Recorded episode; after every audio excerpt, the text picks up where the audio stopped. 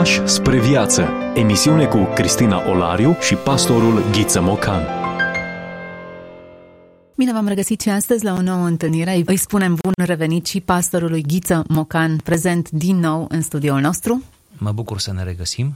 Suntem uh, în praznic, praznicul uh, nașterii Mântuitorului, întrupării Mântuitorului nostru, o perioadă în care ne oprim asupra textelor biblice care ne vorbesc despre cadrul, modul în care El s-a întrupat. Sunt atâtea, nu doar referințe în Evanghelii, atâtea profeții care vorbesc despre întruparea Fiului lui Dumnezeu. Toate acestea nu fac altceva decât să adauge în acest scenariu credibilitate tuturor elementelor. Astăzi mergem înspre darurile magilor și descoperim semnificația acestora. Pornim de la o referință biblică, Evanghelia după Matei, capitolul 2, versetul 11, spune în felul următor. Se referă la cei trei magi. Au intrat în casă, au văzut pruncul cu Maria, mama lui, s-au aruncat cu fața la pământ, i s-au închinat, apoi și-au deschis visteriile și i-au adus daruri, aur, tămâie și smirnă trei magi, sau nu știm numărul exact, există o poveste, în orice caz, magi, oameni care vin de departe și aduc trei daruri cu semnificație profundă, teologică, simbolică.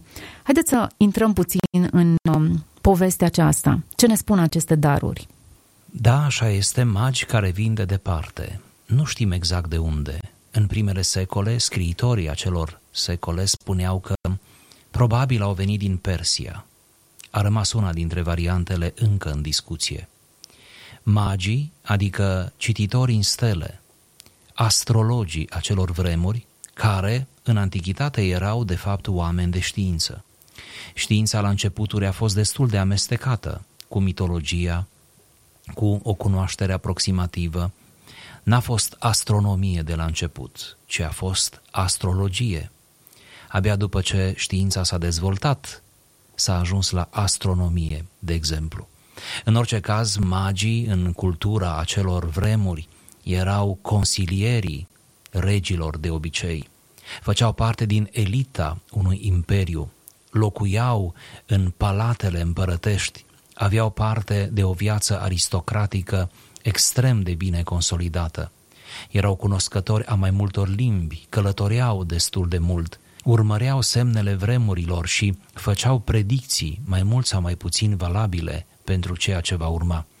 Așa se întâmplă că și magii pe care îi găsim în Evanghelia după Matei, în capitolul 2, acești neevrei de departe, aceste prezențe exotice, nu fac altceva decât să depună mărturie prin căutarea lor, prin închinarea lor înaintea pruncului Isus, să depună mărturie despre universalitatea mântuirii prin Hristos. Ei sunt numiți de Sfântul Ioan Gură de Aur strămoșii bisericii, pentru că ce au făcut ei în momentul acela al întâlnirii cu pruncul este ceea ce va face biserica de-a lungul viacurilor, adică îl va căuta pe Hristos, odată găsindu-l se va închina lui Hristos și îi va dărui lui Hristos ce are ea mai bun printr-o slujire cât mai autentică cu putință. Interesant această perspectivă, părinții bisericii.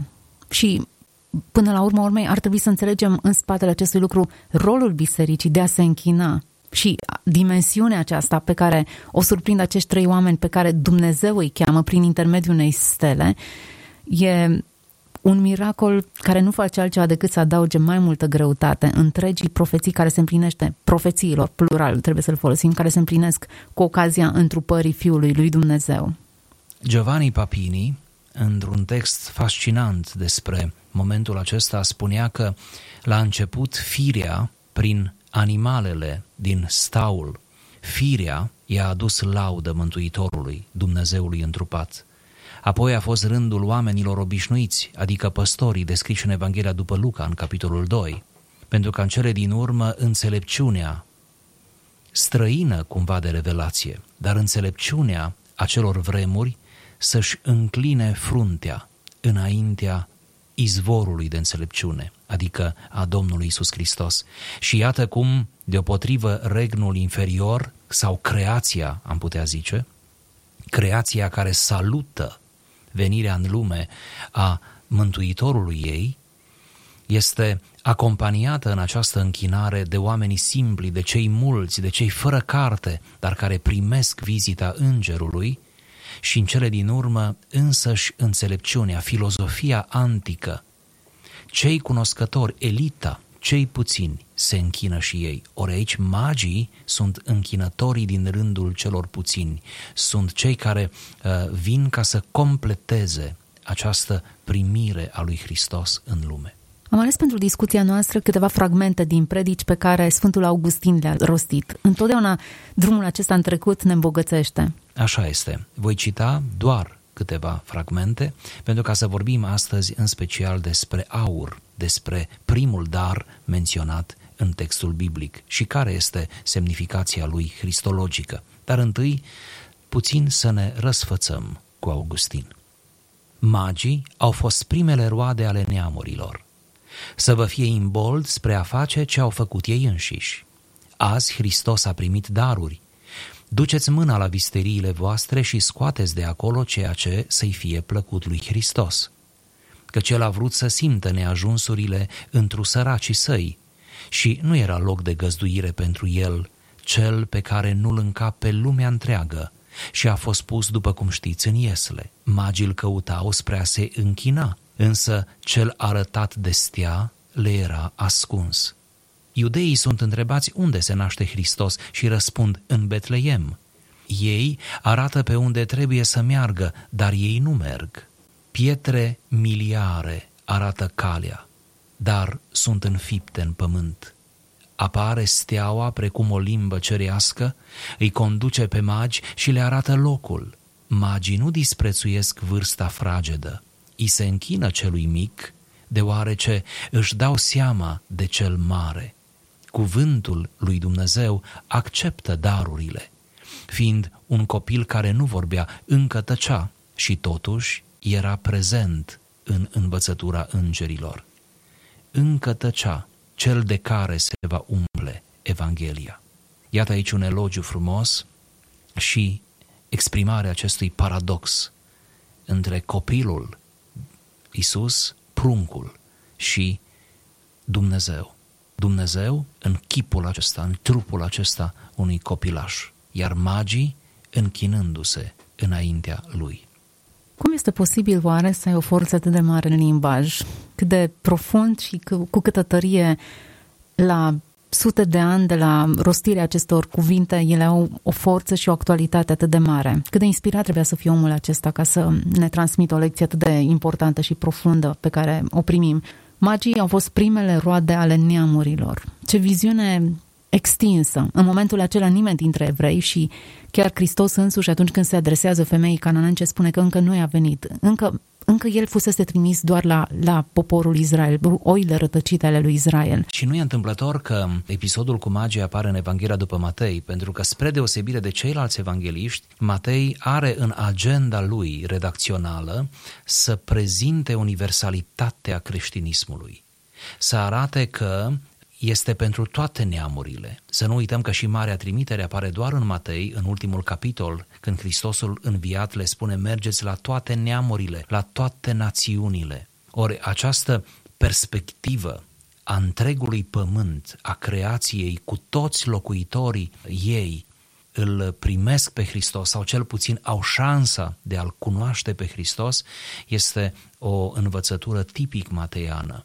Deci nu e deloc întâmplător că de la începutul Evangheliei, chiar din capitolul 2, Matei ne atrage atenția prin acest episod că Hristos a venit pentru toți, inclusiv pentru neevrei. Știm cu toții din lectura textului Noului Testament că evreii convertiți la creștinism s-au luptat mult cu ei înșiși să-și reprime acele tendințe naționaliste, etnice, cum că până și creștinismul este doar pentru evrei. Gândiți-vă că au fost iudaizatori care predicau în urma apostolilor spunând, da, poți să te faci creștin chiar dacă ești dintre neevrei, dar întâi trebuie să te faci prozelit, să devii evreu, întâi trebuie să te specializezi în lege, să respecti legea, să fii cumva întâi uh, de al nostru iudeu, ca apoi în sfârșit să fii creștin. Ori Apostolul Pavel a adus această mare uh, noutate, revoluționară pentru contextul vremii, în care spunea el, evreul, spunea că poți să fii uh, creștin direct, fără o trecere prealabilă prin iudaism. Deci, iată ce interesant și prezența magilor este mai mult decât întâmplarea în sine, este o paradigmă a Evangheliei Universale. Ce interesant reușește să poziționeze atât neamurile cât și evrei. Evreii știau toate detaliile despre nașterea lui Dumnezeu, știau profețiile, știau locul în care se va naște și totuși lucrul acesta nu i-a mișcat cu absolut nimic. Ei arătau, așa spune da, da, această predică, arătau pe unde trebuie să meargă, dar ei înșiși nu merg. Pe de altă parte, magilor le era ascuns acest Mesia. Era descoperit de ostea, dar de fapt le era ascuns. Așa este. Atât de clar definit unde se află revelația și cum se raportau evrei cât și neamurile față de această revelație. Ioan Gură de Aur, într-o predică, pe care nu o cităm din motive de timp, doar fac o sinteză, Ioan Gură de Aur, de asemenea, sublinează această sinergie între evrei și neevrei, spunând că au avut nevoie unii de alții și pentru a ajunge la deplina cunoaștere, de fapt pentru a ajunge la prunc, magii n-au putut să se bizuie numai pe revelația naturală, adică pe citirea aceea în stele, pe steaua aceea deosebită. Bun, ce au avut nevoie, pe lângă revelația naturală sau generală, au avut nevoie de o revelație specială, asociată în literatura biblică și în teologie, asociată cu textul profetic. Deci cu ceva care să fie scris, cum zicem noi astăzi, negru pe alb și ajung magii, spunea Ioan Gură de Aur, la dușmanii adevărului, la dușmanii lui Hristos. Și de la dușmanii lui Hristos află ce le lipsea lor, află locul unde trebuie să se nască, află din cărțile profetice și astfel dușmanii adevărului, spune Ioan Gură de Aur, în mod ironic, se pun în slujba adevărului. El dorește să arate cum până și în aceste evenimente vedem umorul, umorul infinit al lui Dumnezeu. Suntem ce consumăm. Hrănește-ți mintea cu adevărul ca să trăiești autentic. Asculți emisiunea Pași spre viață cu Cristina Olariu. Și inclusiv în aceste evenimente se desfășoară planul de mântuire a lui Dumnezeu atât de ascuns, taina ținută ascunsă, pentru că este o taină. Nu, pentru că ne-am familiarizat cu terminologia evangheliilor și a epistolelor, suntem acum familiarizați cu toată istoria aceasta. Hristos a murit pe cruce pentru noi, dar nu uităm, aceasta a fost o taină ascunsă de viacuri. Și iată că această taină începe să prindă contur. Așa este. Dacă îmi permiteți, haideți să ne ocupăm puțin de primul dar pe care magii îl oferă lui Hristos, anume îi oferă aur metal prețios de culoare galbenă strălucitoare, foarte maleabil și ductil, folosit pentru a fabrica obiecte de podoabă, de artă sau monede, aurul a servit de-a lungul antichității ca și un etalon al valorii. Într-un fel, servește și acum acest scop. În acea vreme, aurul era simbolul valorii ultime, un metal prețios cu adevărat exotic și care nu se cuvenea oricui, și oricând. În antichitate, aurul era considerat metalul perfect. Până și zeii erau considerați a fi de aur, iar în extremul orient exista crezul că aurul este cel mai prețios dar al pământului. Se credea în extremul orient că nu există un dar pe care pământul să-l facă omului mai mare decât aurul. Se credea de asemenea că este produsul unei lungi gestații suferite de un embrion sau rezultatul transformării, al desăvârșirii, al unor metale obișnuite. Anticii, sigur, mai puțin științifici decât noi, credeau că aurul se naște din ceva mai puțin prețios și ceva obișnuit devine spectaculos, devine acel metal prețios. În tradiția greacă, aurul evocă soarele și întreaga lui simbolistică, fecunditate, bogăție, dominație, căldură, dragoste, dăruire, lumină, cunoaștere, strălucire. Din această cauză, aproape toate vasele de cult din Grecia antică erau confecționate din aur, iar despre zei, mai ales despre zeul Apollo, se credea că sunt înveșmântați în aur.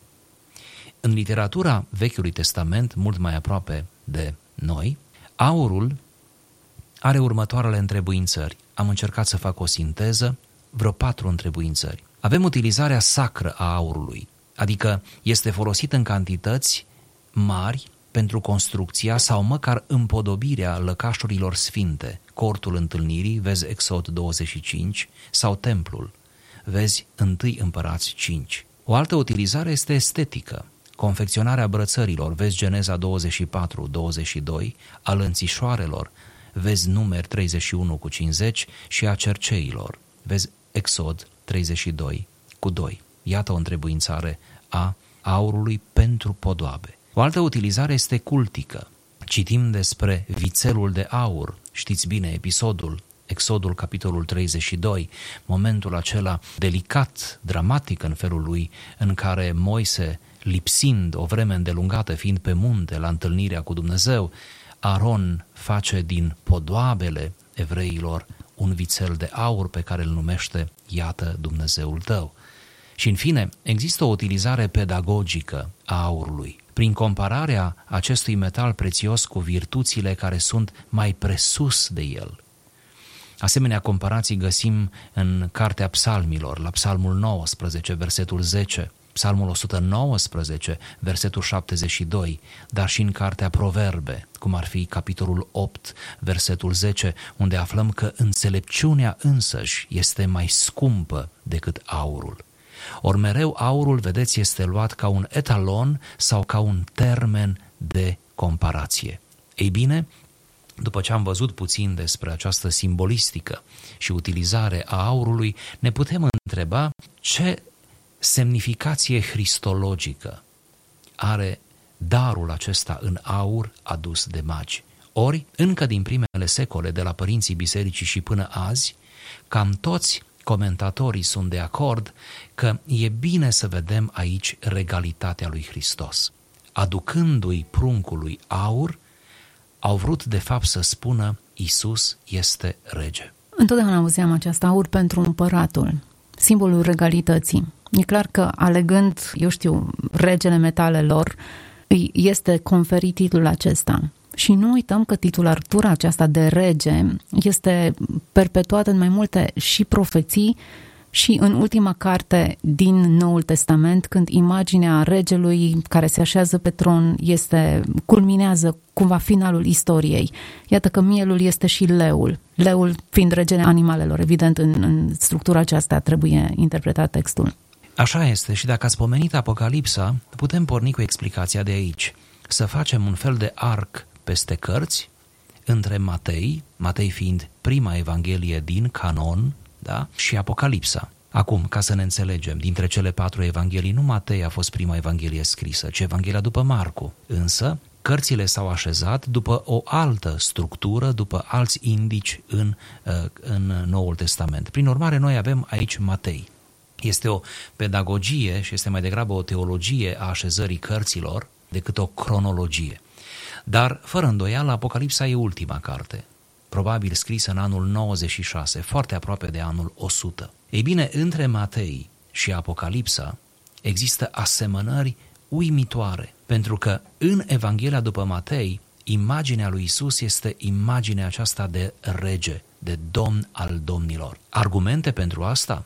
Poate cel mai la îndemână, cel mai vizibil la o simplă lectură a cărții este bogăția de parabole, de pilde ale Mântuitorului, care toate sunt pilde ale împărăției. Vezi cu precădere capitolul 13 unde avem un număr de șapte pilde ale împărăției. Ori dacă există o împărăție, dacă împărăția poate fi pusă, iată, în elemente pământești pentru a fi explicată, dacă prin miracole împărăția a coborât pe pământ între oameni, dacă a ajuns până la voi, cum zice uh, atât de frumos evanghelistul Matei, citându-l pe Domnul Isus Hristos, înseamnă că împărăția are un împărat, are un rege. Dacă împărăția nu este din lumea aceasta, înseamnă că nici regele nu este din lumea aceasta.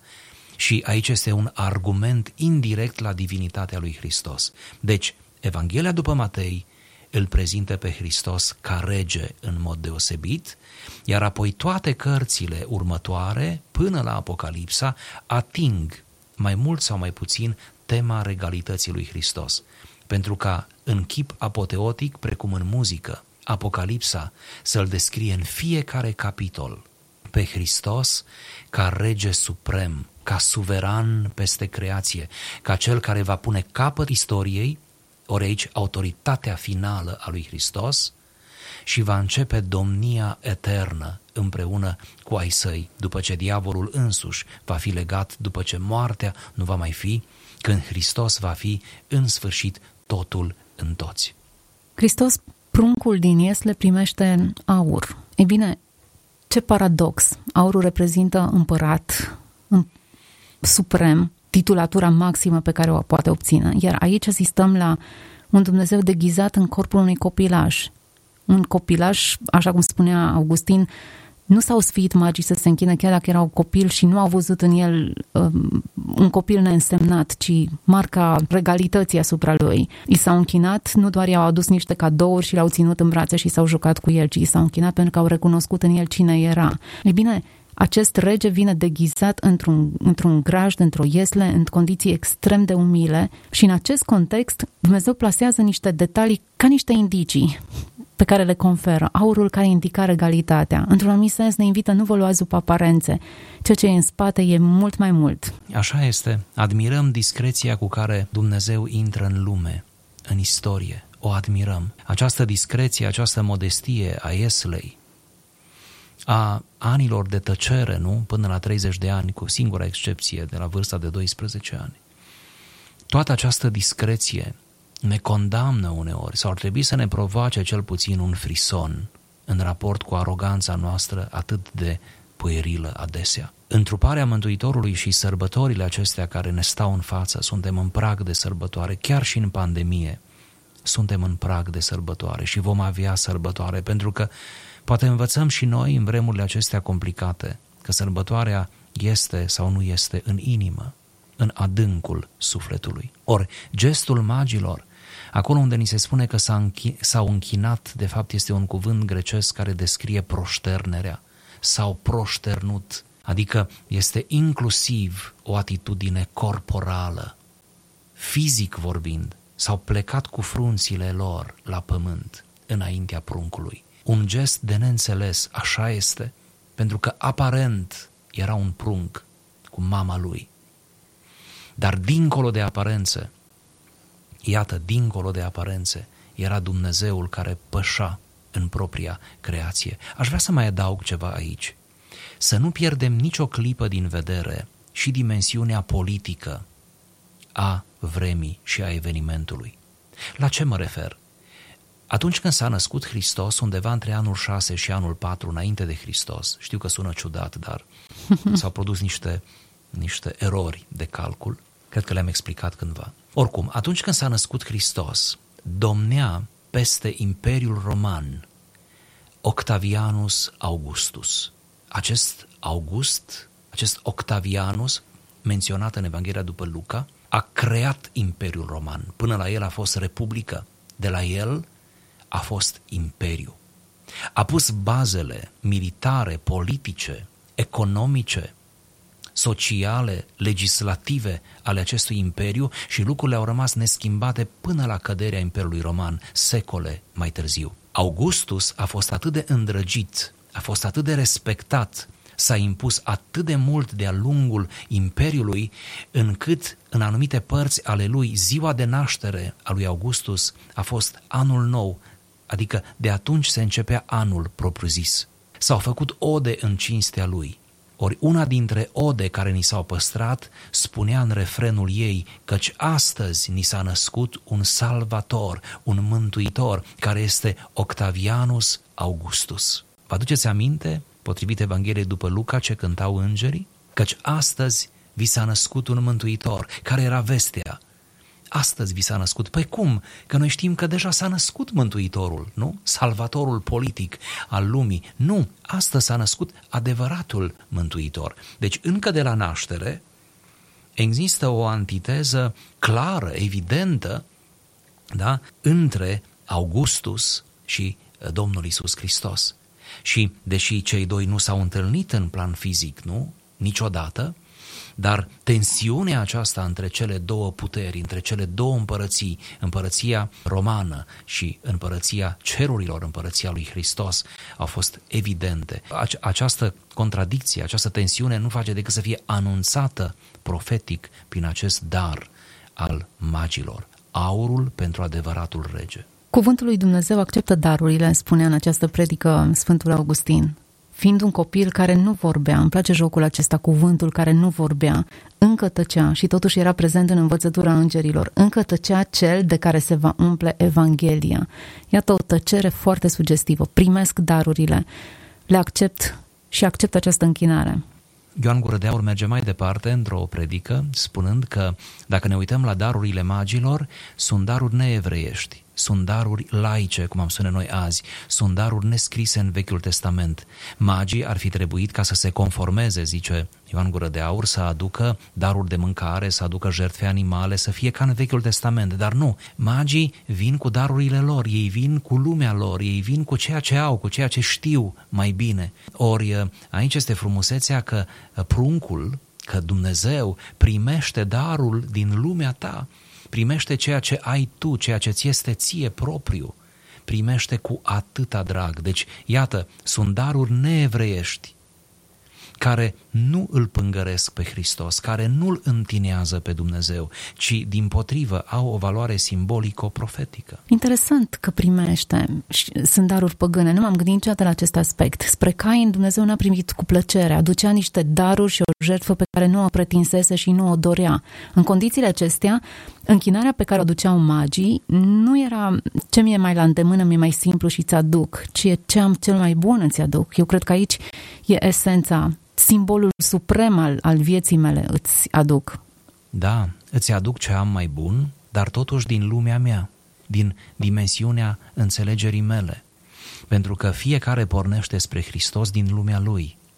Și aș îndrăzni să afirm, fiecare își mântuie sufletul în orizontul lui, în lumea lui. Lumea aici nu într-un sens imoral, ci în felul lui, în înțelegerea lui, în contextul lui existențial – ar trebui să afirmăm mai des că există mântuire și pentru cei fără școală, asta o afirmăm destul de des, pentru cei săraci, dar există mântuire pentru cei foarte bogați, pentru cei foarte școliți, pentru oamenii rasați, pentru cei care au lecturi, care călătoresc, care sunt oamenii vremii lor și pentru ei există mântuire. De fapt, e aceeași mântuire, doar că fiecare, după putință, după context, se vor manifesta și vor trăi credința în registrul propriu. Suntem uh, la finalul acestei emisiuni și nu știu cum a zburat timpul, dar a zburat bine și frumos în uh, preajma sărbătorilor ne-am oprit la un fragment dintr-o predică rostită de Sfântul Augustin, cu iată, sute de ani înainte, dar cât de actuale sunt aceste cuvinte, cât de profunde și ce rezonanțe au stârnit în inimile noastre. Ne-am oprit la darurile magilor. Astăzi am vorbit mai mult despre aur,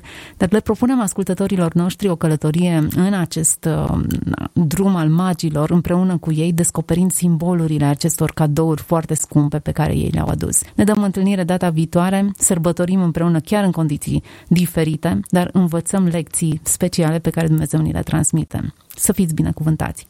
Ați ascultat emisiunea Pași spre viață cu Cristina Olariu și pastorul Ghiță Mocan.